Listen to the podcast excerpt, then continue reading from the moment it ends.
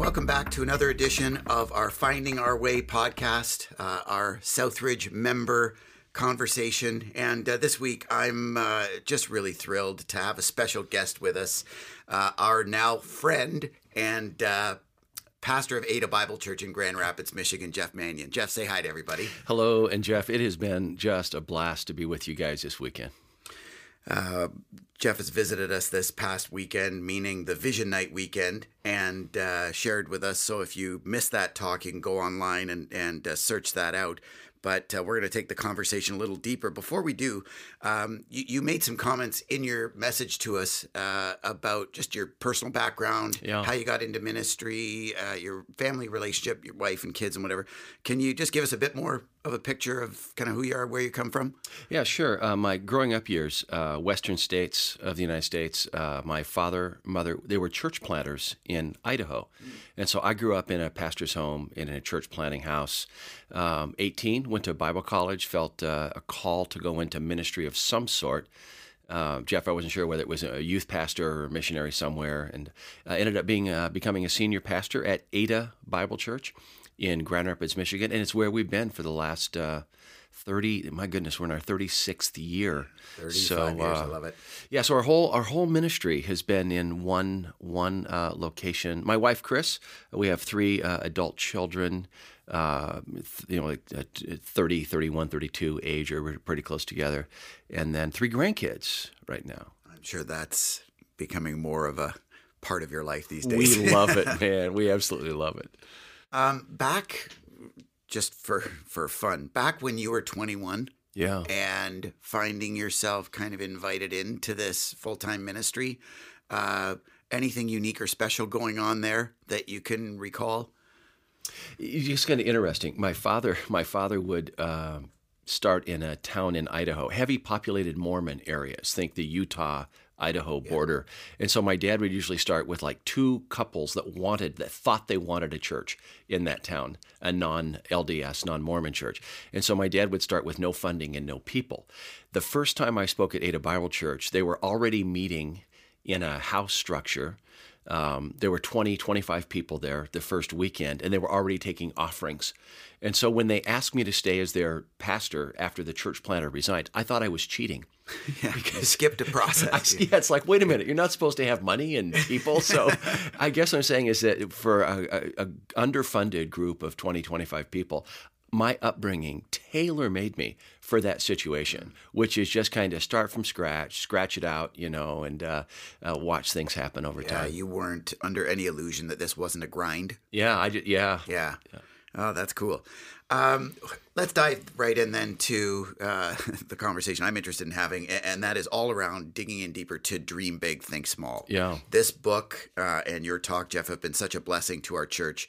C- can you give us a bit of a background of where this came from? Did you just one day wake up with this idea of dream big, think small? Was that tattooed on your arm as a 21 year old or? Yeah I, I, I, really believe that it came out of our 35 year journey in the church. And uh, jeff there's been uh, there have been seasons where we experience what i would call sudden breakthroughs. There's been rapid growth for a period of time. We move into a building and uh, we break through to a new attendance level or outreach opportunity. Those are always bracketed by lengthy stretches of just chipping away. And so, what, where my heart was in this book was particularly for young ministry leaders, someone stepping into ministry for the first time, either as a staff person or as a key volunteer. And my take on this, Jeff, is we're increasingly part of a culture that is addicted to immediacy. We are allergic to boredom, and we have lost our respect for the grind that just faithful showing up over and over and over and trusting God to work. Uh, Craig Groeschel spoke a few years ago right. at the Willow Creek Summit. He's speaking to older leaders and younger leaders. One of his words to younger leaders was that he experiences that they um, generally uh, overestimate what can be done in a very short period of time and they underestimate the value of a lifetime of faithfulness. And so this big, uh, this dream big part of dream big, think small is just have great dreams, big dreams. But the think small is getting out of bed, putting on your boots, loving people and serving people again, and just really applying ourselves to. Um, normal, good, loving, and serving consistently over time. And then you trust God for the spectacular when and if He chooses to bring that. Yeah, yeah. Um, was there ever a time in your ministry history where you had to learn that lesson the hard way? Where you tried a big play and thought this is going to be spectacular oh. and we're going to see thousands saved and thousands loved, and then you didn't and realized, oh, actually, the way God delivers greatness is through the chronic consistency of faithfulness. Yeah, what I what I have experienced again and again is that big event whether it's the Easter service, where you feel like you've got all your chips on the table at the Easter service, yeah. massively uh, consuming in time and energy. You would tell people to invite people, and they come. And guess what? The next week, you're doing church seven days later. and, and so it's understanding that the big event, the big event can be catalytic but if that person returns, if they make a decision and return, you're right back to the grind yeah, yeah. of the daily discipleship and weekly service planning and getting them into a life group or into a small group, attaching them to a service opportunity. So even these these big monstrous events, they still have a tendency to uh, dump out or overflow back into just the daily work of ministry. And how do, how have you over the years uh, kind of linked that or or seen this value uh, kind of represented in the very essence of what it means to be a follower of Jesus? Because when I think about you talking about the big yeah. event and that sort of thing, I, you know, when I look at what Jesus invited people into, yeah, there were big events and yeah. you know thousands fed and that that kind of thing, but yeah. but it was it was always a two word invitation follow me, mm-hmm. follow me at, at a lifestyle level. And so it, uh, I'm thinking about that because even when we have a big Easter service or that sort of thing, yeah. you know, we view it around here as the opportunity to kind of invite people into this lifestyle, but we're clear that it's actually a daily moment by moment lifestyle. Always, it always comes into. back to the day to day. Yeah. Um, uh, imagine a, a regional uh, financial conference, a Dave Ramsey type thing. Yep. Guru comes in, rents an arena, people come, um, animated, enthusiastic, energetic, get your financial world together. Six months later, the person whose financial world is radically changed isn't um, the one who is amped up at the conference it's the one who actually sat down and wrote a budget, actually started to implement that budget, actually put themselves on a course of rapid debt payoff. And so they look back and actually say, actually involve people into their in- accountability, group, uh, their uh, encouragement, financial peace group, whatever. Yeah. They look back and say that conference changed my life, and you go, no, it didn't. Uh, that conference was a catalyst for stirring up something that generated the day after day, the paycheck after paycheck after paycheck discipline. And so I think that the, the big event, whatever it is, uh, can be catalytic. I don't discount those. Energizing, catalytic, motivational, but it still comes back to the what am I going to yeah. do? So the day to day walk walk with Jesus. I mean, every day awakening and saying, "My gracious God, I'm thankful for these things, and I need your help. Here I am again. I need your help again." You know. Yeah, I hope our members are tracking with this that it's it's it's not the big event that changes your life. It's the big event that can trigger yes, a lifestyle of transformation. Absolutely. And it's the lifestyle of chronic consistency. I just yep. have grabbed hold of that phrase from your book and I I love it. That lifestyle of chronic consistency and faithfulness that mm. God blesses and and uses. Um, I found it interesting when I when I went into your book the, the first time, and uh, at this point, Jeff, I've gone through it, you know, uh, three different wow, times. Wow. I, I, know that you said to me back in the summer that it would take four times to actually generate anything productive in my heart. Most character. people only two. You, Jeff, yeah. I, maybe five, yeah. four, maybe five. So I've done it three times, and uh, it, I mean, it strikes me just that the structure of the book, yeah, in devotional form is five days a week for six weeks I didn't want people. Off. I didn't want people to read it on a long flight. if someone's a rapid reader and they can burn through the, I don't know, it's 200 pages or something like that. I, I wanted the format of the book to match the message of the book. Yeah. And the message of the book is bring your best self day after day after day. And so I wanted to, people to nibble away at like four to five page chapters. And so it's not 30 chapters, it's 30 days. Yeah. And so someone can walk through it over the course of six weeks and then really nibble, uh, ruminate, actually have a shot at implementing something that they're reading. Yeah, I really appreciated that in the spirit of, like you said, there, there's a, a famous Canadian named Marshall McLuhan who once Yeah, said, yeah. "The medium is the message." Yes. right. The medium is actually more the message, and and I appreciated that so much in your book that Mm-hmm. the medium of this slow and steady, faithful journey for six consecutive weeks is actually going to have greater impact than just burning Yeah, through. burning through a book and say, yeah, on it was awesome. We got a couple good ideas on Yeah. that. Yeah. Um, re- related to that, at a at a personal kind of followership level, how have you seen the role of spiritual practices in undergirding this whole life of daily, moment by moment faithfulness? absolutely critical. Um, I want to quote two passages, one from Old Testament, King Solomon, where he says, uh, above all else, guard your heart, for out of your heart flows everything else. And then Jesus, I think it's Luke chapter 6, where Jesus says, out of the heart, the mouth speaks. And what that means, Jeff, is that when I'm blasting into a day and I have impatient words and careless words, uh, it's not just a word problem, it's a heart problem. Um, that day I have an impatient heart. And so I find a need on a daily basis to get my heart dialed in before I go into meetings and inflict myself on those unfortunate people who have the misfortune of coming in contact with me. me for that day. Yeah, and so if I can sit down in the morning and I can go, um, gracious God, I do this. I say, I'm thankful for these three things.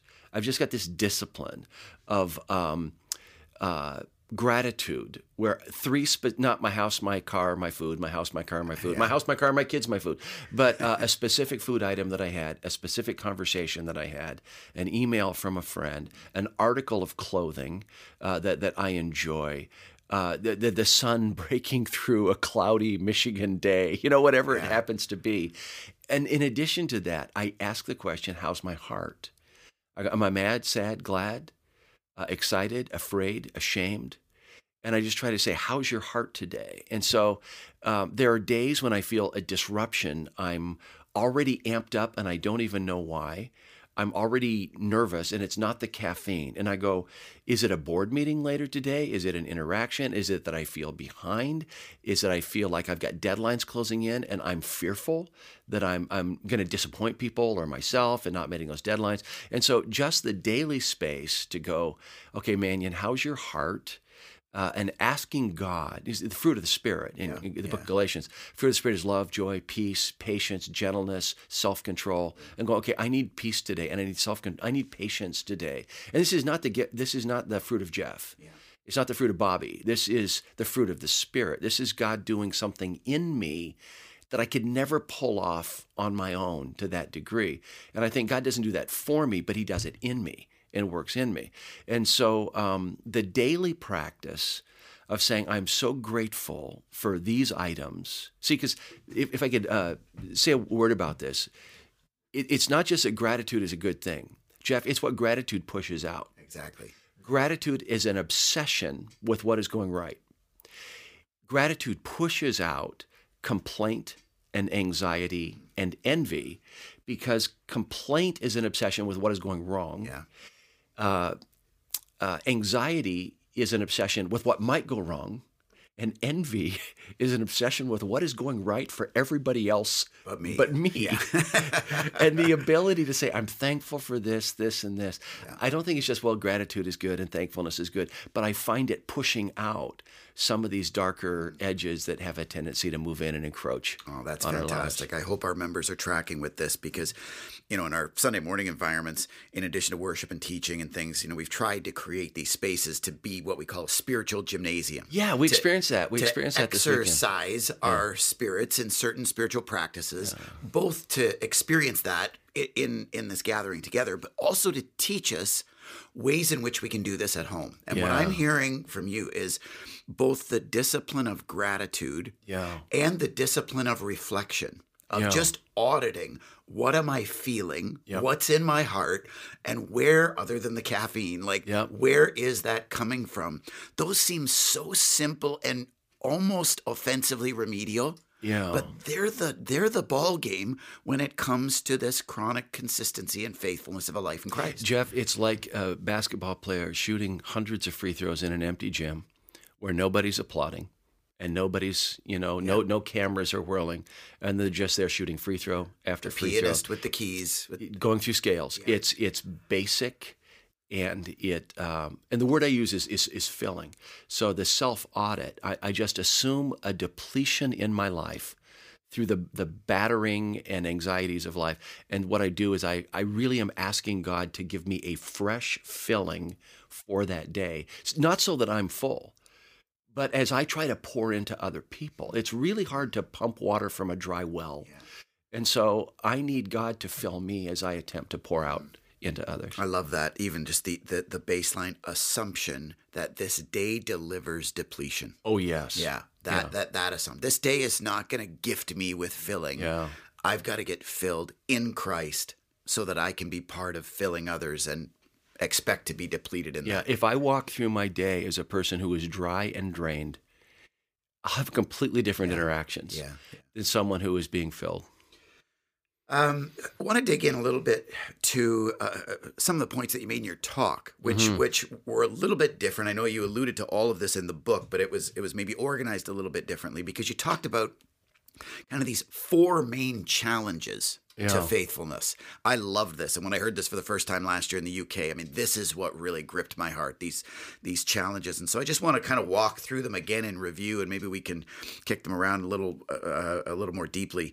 The the first one is this challenge of sameness Yeah. um, to to members of our church, both in our kind of personal lives with Christ, but also in our different ministry areas around here. Uh, kind of inspires in in that challenge when so often we find sameness to just be a grind that we endure. Yeah.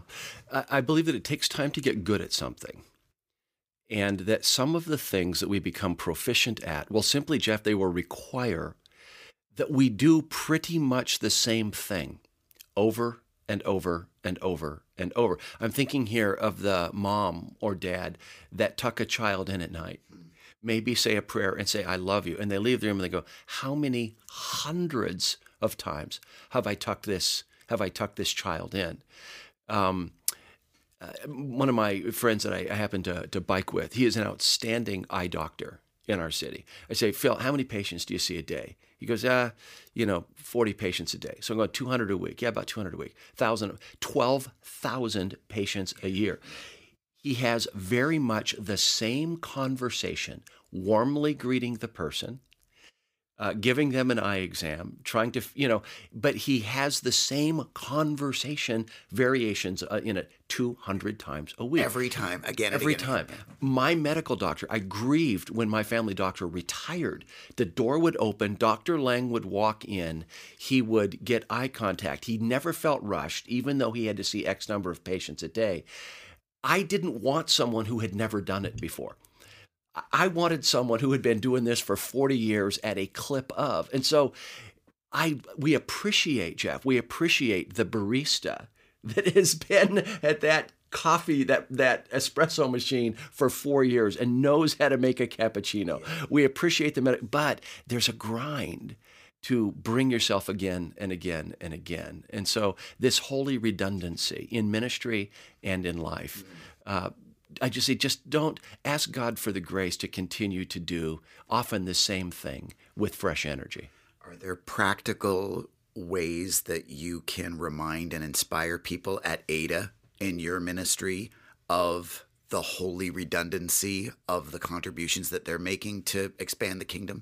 Yeah, it's it's a theme that never goes away. Uh, honestly, I don't know that I am uh, uh, as creative as I could be to bring it up or as systematic. Mm. And so I know it's a theme that returns again and again, uh, but we attempt to honor it and we attempt to champion it. But I don't know that we've got it down to a, a system a systematic uh, structure where we say, you know, no more than four weeks go by. You know, yeah. Where we remind I mean, people. that uh, in my seat, that's what I'm I'm wrestling yeah. with as I'm listening to you. I'm thinking about the center aisle usher. Yeah. I'm thinking oh, about oh, yeah. the, oh, yeah, the yeah. pair of guys in the parking lot. Yeah. I'm thinking about the bass player the grade two small yeah. group leader who's sitting on that mat Sunday after Sunday after Sunday after Sunday. Uh, you know, the, the, the people who count the offering yeah. on Tuesdays every week. I mean, we've had people do that literally for decades in some cases, and and you know, just to to figure out better ways to identify, celebrate, honor, and appreciate the holy redundancy. Yeah. That's a that's a phrase I'll I'll I'll take with me um, because that's that's everything. It really, it really God's is. I'm on a, on, a, on a, personal level. I thank as many servants as I can. Let's say each weekend when I go hospitality, greeters at the door. I mean, thanks, thanks for serving today.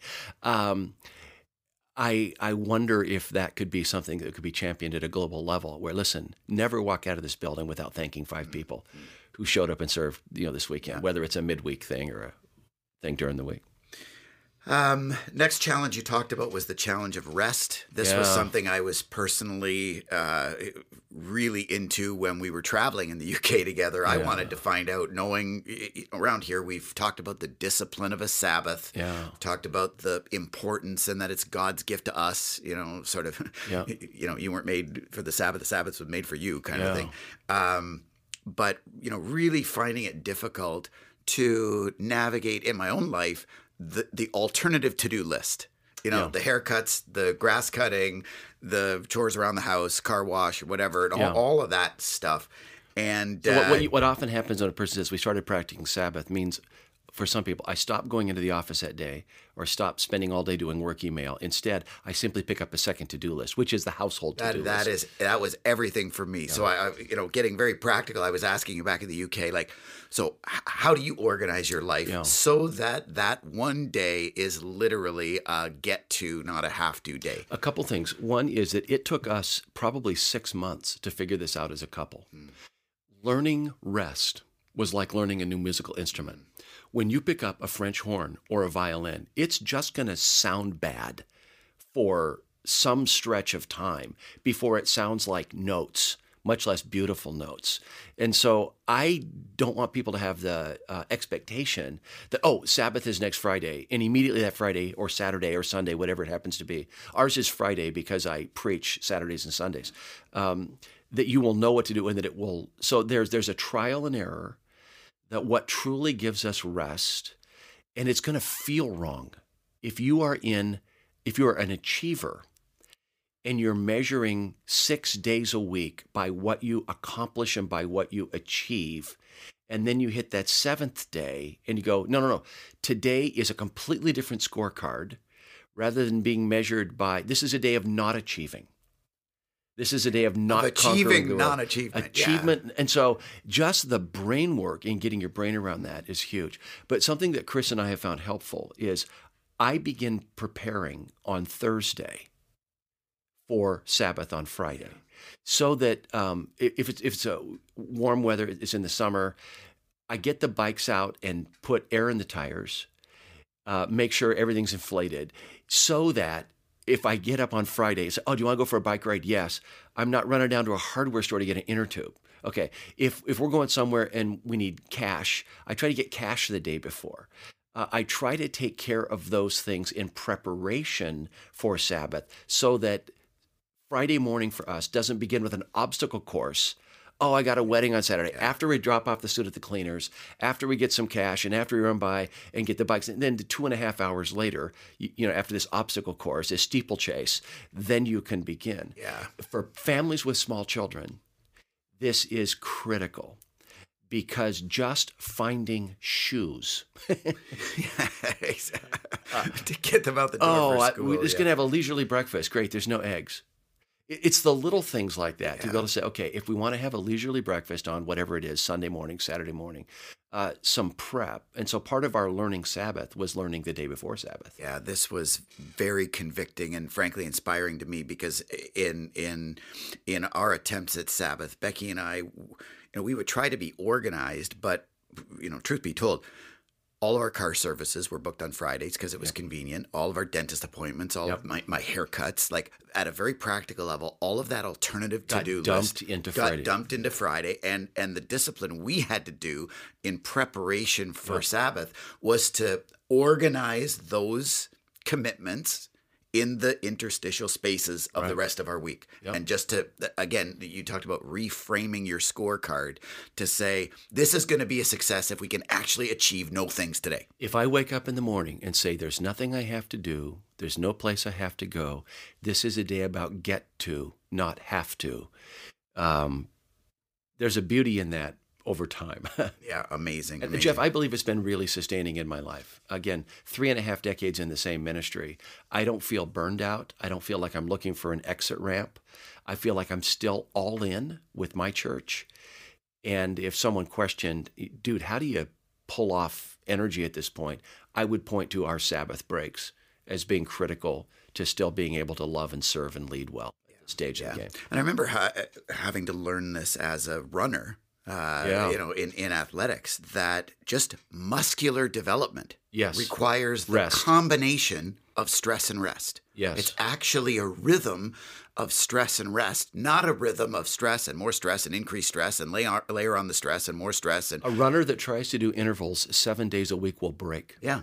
And and to to to embrace from a physiological perspective the mm. union of stress and rest, if I can apply that to my soul, yeah. if I can apply that to my heart, that my heart actually needs that rhythm for its optimum growth, development, and flourishing. Yeah. Wow. Um, let's talk about the third challenge. And I would say for a lot of us around the church, this is probably underappreciated. I'll say that this was the one, listening to your talk again at, at Vision Night, the, the one that would be the most real time, I think, convicting and important for me to focus on. And that was the challenge of healing. Yeah. Talk about that from a, a, church and life perspective in your mind. Well, the presupposition behind behind the challenge of healing is that as you as you as you love and serve and perhaps lead people, you will get hurt along the way. Uh, someone will say something gossipy, something unfair. You will uh, uh, find that someone who used to be central to your life just kind of migrates out and you can't figure it out and why you feel a little bit abandoned underappreciated you're asked to do a task and then someone swooped in and did it for you or steamrolled over you. And so the more someone throws themselves into loving and serving others, I think the more they put themselves out there in a way where they can be uh, hurt. I, we call it door dings, like when a car pulls in too close and someone opens their door and dings up. You know, and I say in ministry there are door dings if you're going to love people well. And so I think that I think Jeff that um, we try to become experts at the wrong thing because getting hurt hurts. We try to become experts at not getting hurt when we should become experts at healing. Yeah. And so uh, I think one of the best pathways to healing is a daily recognition of my need for grace. I trespass. God has forgiven me. I fall short. God's grace abounds to me. How can God's grace abound to other people through me? And so it's kind of a grace in, a grace out, mercy in, mercy out, love in, love out, forgiveness in, forgiveness out. Uh, but I think people in ministry are when a major hurt happens, I, I, I, uh, what I'm talking about here is someone that throws himself into a church, you know, miles from here, and ends up going through a church split, yeah. or a dearly beloved pastor leaves, and it's this quake where you go, I didn't, I thought that if I loved people well, I wouldn't hurt like this, mm-hmm. and sometimes loving means you will hurt, yeah. and so um, the challenge of healing is just recognizing that and rather than becoming cast iron, distant, the vow we want to make is I will never put myself out like that again. Right. And say, no, gracious God, give me the strength and grace to continue to invest, even when investing feels a little, uh, little unsafe. Yeah, I think for our members, this is a good one to camp out on because, uh, you know, even beyond uh, ministry leadership, like a life of faith that is all in Yeah. and done in pretty hyper community, pretty Yes. close, intense community, Yes. is ripe for dings. yes. All in in community is ripe for dings. I mean, you're all in financially, you're all in with your time, you're all in with your passion, you're all in with the very best that you have to give to God and the church. Being all in as a fallen broken person in close community with other fallen broken people is gonna is gonna result in dings. And I, I think at one level, just to say out loud how commonly and painfully we can be dinged in church Yeah. is something that's probably worth acknowledging, not just to say it, but on the road to addressing healing. Because I think at one point we we we forget just that. Well, and I- we use language sometimes that sets somebody up for a false expectation. And the language we use is we want our church to be a safe place to grow. Yeah, yeah. I go, awesome. And then C.S. Lewis in his book, The Four Loves, in speaking of love, saying there is no such thing as a safe investment. So, yes, we want this to be a safe place to grow. Don't think that when you, you know, so I, I shared my feelings with her. I shared this uh, detail of my life with her, and she shared it with four other people. yeah. And you go, well, that wasn't safe. And you go, you know, that's just relationships. I said to our board once, you know, we were we were reflecting on someone who had left the church, and Ah. you know, when someone leaves the church in the in the again the close community and the covenantal dynamic that especially a as a membership we're kind of committing to this way of life and this Yeah. cause of Christ together. Uh, you know, you feel them every time. Yeah. And I and I made this kind of offhand. It was almost a joke that I, I intended to share with the board, in in kind of comparing that feeling to a spousal separation. And I and I said to our board, I said, you know, when I think about in for for me, you know, some two decades of ministry, yeah. I've probably been divorced a thousand times. Yeah. Yeah. Yeah. That that was the comment. I said I've I've probably been divorced a thousand times, and all of a sudden, as it was coming out of my mouth, I realized there's way more healing that you need to pay attention to. Yeah. And when when someone says, you know, we need to look for another church, it's not you. It's not you. We just need to date other churches. Right. I feel broken up with. Like, you know? well, be, because because the church isn't some inanimate object institution. Yeah. It's humans. It's hearts. It's a it's a community. And and I've heard people say, oh, you know, you shouldn't take this stuff personally. Everybody takes this personally. That's the point of being all in and being in community together. And you know, the the inverse is, and you know, I've been divorced a thousand times, sort of sort Yeah. of thing you know how many thousands of people have had to live in my wake in the wake of other leaders in the wake of other decisions like the the in 20 years the dings yeah. would be you know it's like if if if i had the It looks like a scroll- demolition derby. It looks like a demolition derby after a while. yeah, what was that old hymn? You know, if I had all the ink and all the parchment, Yeah, you know, yeah, could, the could love I- of God, yeah. yeah, could I could I record the love of God fully? Uh, the the laundry list of dings is just it it's incalculable in intense all in community life. Period. And so I loved what what you've challenged us in and what you've challenged me in. Rather than focusing on how to orient your life and heart to get hurt less, Yeah. actually orient your life and heart to heal more and better. Yeah. That that that statement, I would say of the of the four challenges to me today is is probably the most helpful in the long haul 40 50 year Yeah. vision of doing ministry and doing all in faith and Jeff, community this is together. what happens. Often someone won't quit ministry, but they will become cast iron, unapproachable. Another human being only gets in so far. Um, and the ideal is for us to be receptive and gracious, not because we've never been hurt, but because we've been hurt and made the decision by God's grace to continue to love and serve. I would say for those of us listening, if if emotionally you've resigned without formally resigning, Mm. Yeah, yeah, we quit before we notify Yeah. our team leader. know, let let let the spirit of God just sink into your heart right now and say, Am I moving towards protecting my heart of hurt Yeah. or am I moving towards healing? Because this place, gang, this is a ding factory. Yeah. uh, as fallen, broken people trying to be all in, full out for Christ in close community, we're going to continue Yeah. to ding and ding and ding, and the laundry list of dings is going to just continue to grow. We got to learn healing more than we've got to learn heart protecting. Yeah. That's that's That's that's, huge.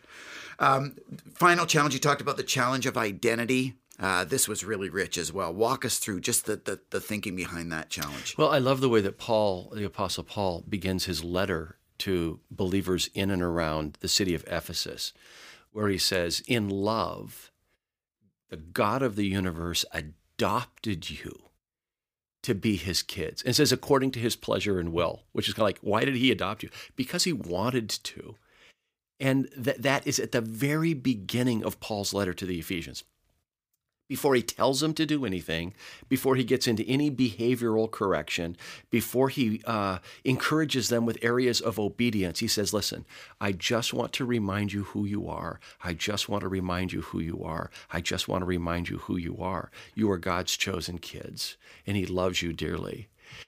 Uh, that challenge of identity to have that form the core, the core of who I am is not my title at work. It is not my model of automobile. It is not the house that I dwell in, my address and how large or fancy it is. When I return to that again and again and again and again as my core identity, it gives me a vantage point to love and serve others faithfully because I am one who is deeply, deeply loved. Uh, in my journaling exercise, I do the three gratitudes thing almost every day. I try to do a heart check. How's my heart today? Jeff, there's something else I do. I end almost every journal entry by saying, This is Jeff, the son you love. Or a variation of that. This is Jeff, your treasured son. This is Jeff, the son that you adore. I don't do that to remind God. yeah. I do that to remind me. This is who I am. What that means is uh, I don't get my identity from my car, baby. I bring my identity to my car. I bring my identity to my house. I bring my identity to my ministry rather than trying to, as a hungry, hungry soul, trying to milk an identity from my ministry. Awesome. I hope that we're we're tracking again with just the value of the discipline Yeah. that it takes to to to access that reminder. We're not going to be reminded throughout the day of that automatically. Yeah. Right. It, takes some quiet space. Uh, it just takes some quiet space. To, I need to remember once again before I blast into my day and inflict myself on those around me. Who am I? I am the loved one. This is this is the value of the be still and know Yeah. that I am God, that you are loved, that you're the beloved of God. And then out of that bring that to your work, rest, well, play. Uh, the the your adopted child is Ephesians one. You get to Ephesians chapter five, verses one and two, and it's uh, be imitators of God.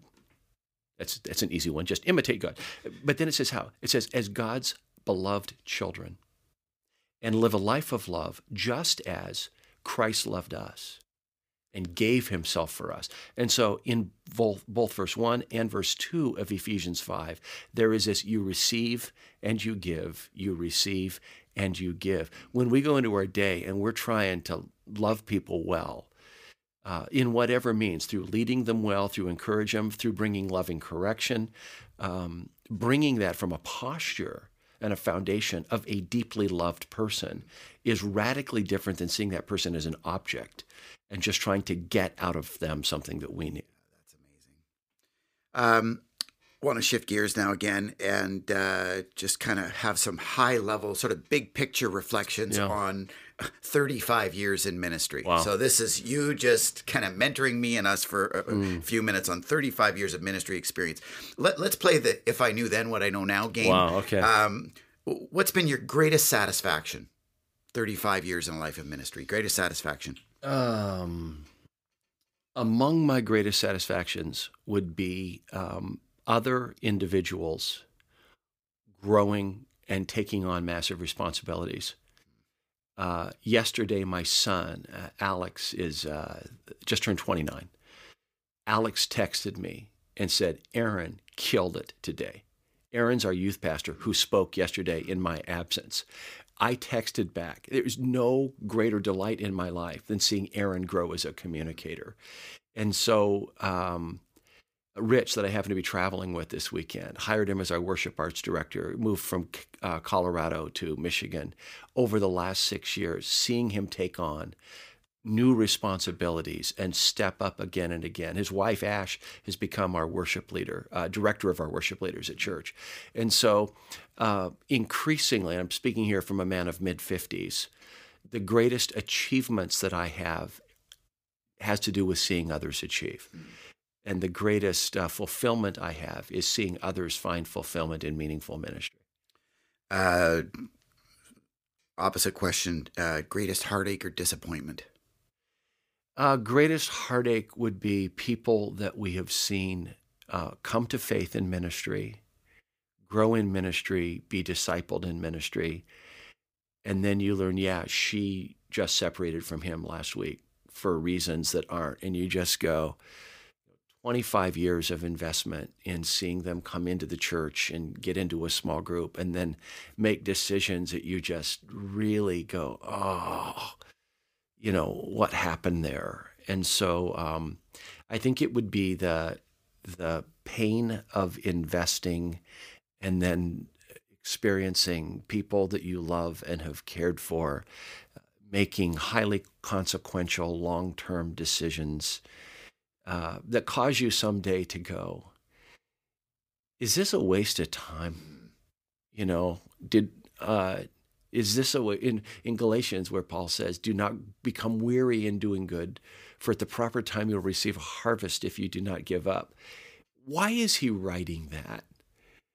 I think that he's writing that because people who awaken to a life of service and go, now I'm going to invest again. Now I'm going to invest again. Now, today I offer my life again to God. Today I offer my life again to God. There are certain disappointments that come along the way where you go, I don't know if I want to do this anymore. And so uh, do not grow weary. Don't get tired of doing good. And so it's interesting that the disappointments that I would point to are not the massive organizational, we wanted to build that building and didn't. That kind of stuff doesn't measure over time as much as the, the people who tank or make consequential decisions. You just wish they hadn't. You know? Spoken like a true spiritual parent. Yeah. Um, final one your your greatest learning or maturing how is the 35 year ministry veteran jeff manion different yeah. than the 21 year old jeff manion oh my goodness um, i think i was immature as a 21 year old and not only am i saying that i was 21 and acted like i was 21 there were times when i was 21 and acted like i was three and um, i've learned over time i've matured over time number one that uh, every every weekend does not have to carry the weight of the seventh game of a final athletic series. Mm-hmm. Like everything is high stakes all the time, and uh, I, I used to be higher and lower depending upon the attendance that week, the offering that week, the who showed up on time that week, whether the music person did what they needed to do, and so I just experienced a lot of ups and downs that were circumstantial. And now I think I'm just more level in realizing that we've got a lot of weekends, there's a lot of growth. And so I think I'm more patient with the process. Mm-hmm. Um, this thing about identity, Jeff, for me is huge. Uh, I attached my identity way too much at the beginning to the church as an organization. And so when a person was fa- uh, failed, I felt it was me they were failing when a person did something that I thought was ridiculous, I felt that they made me look ridiculous. And so I was very hard to work around in the early days up to the middle of, of our ministry because I took people's inconsistency or failure as a personal attack on, on me. And it was because I could not separate myself from Ada Bible Church. We were one. And the thing about identity with Christ is that I don't get my identity from my church. I bring my identity to my church. And hopefully, as a 56 year old, I'm bracing for the day when I can, sometime in my 60s, probably go, I need to step down as the senior pastor. I won't retire. I'll go into my second career, uh, mentoring, speaking, writing, whatever that happens to be. But I hope that I can let go and not feeling like I am over and I am done and I am finished because I no longer pastor this church. Um, final question here. Uh, you've spent a weekend with us here yeah. in Canada. Uh, you're new to the, this country, this culture, this church for sure. Um, any just impressions or challenges or encouragements that you want to share to our membership? Yeah, impressions. Winter sports were on every TV at the uh, hotel. I mean, literally, I say, yeah, curling. I only see it during the Olympics. It's actually on playing right now. Uh, I love the spirit, Jeff. Uh, I love the um, strategy of not just having what we would call community engagement be an appendage to the church, but pulled into the heart of this of the church. Um, here at the St. Catharines campus, the shelter being part of the church building. Jeff, I've never seen anything like this, where the lifeblood of the church is so melded with uh, a desire to reach out to others. That has been refreshing. You're so far ahead of us on this. And I enjoyed uh, speaking here and meeting with leaders, but what we're taking away is immensely greater than what whatever we've been able to bring. That's in your opinion, because what you've been able yeah. to deliver to us has mm. been, uh, and I said this at the Vision Night service, like corner turning for mm. us. We've sensed, you know, in advance of this ministry year, the the the call of God to just hunker down to a greater degree of faithfulness in our personal lives wow. with Christ, in our ministry areas, you know, as a as a set of staff, you know, we've had this rally cry called "Make Work Our Favorite," and mm, let's yeah. let's just be faithful in the jobs that we've been freed up yeah. to do, and you've been such an incalculably significant voice. We appreciate you. We appreciate your church, and uh, just are grateful that you spent this weekend investing in us. Thanks so much. Oh, what a joy! What a joy, Jeff. Thank you so much, man. Gang, thanks for visiting us again. Uh, we'll see you next week as we continue finding our way. Take care.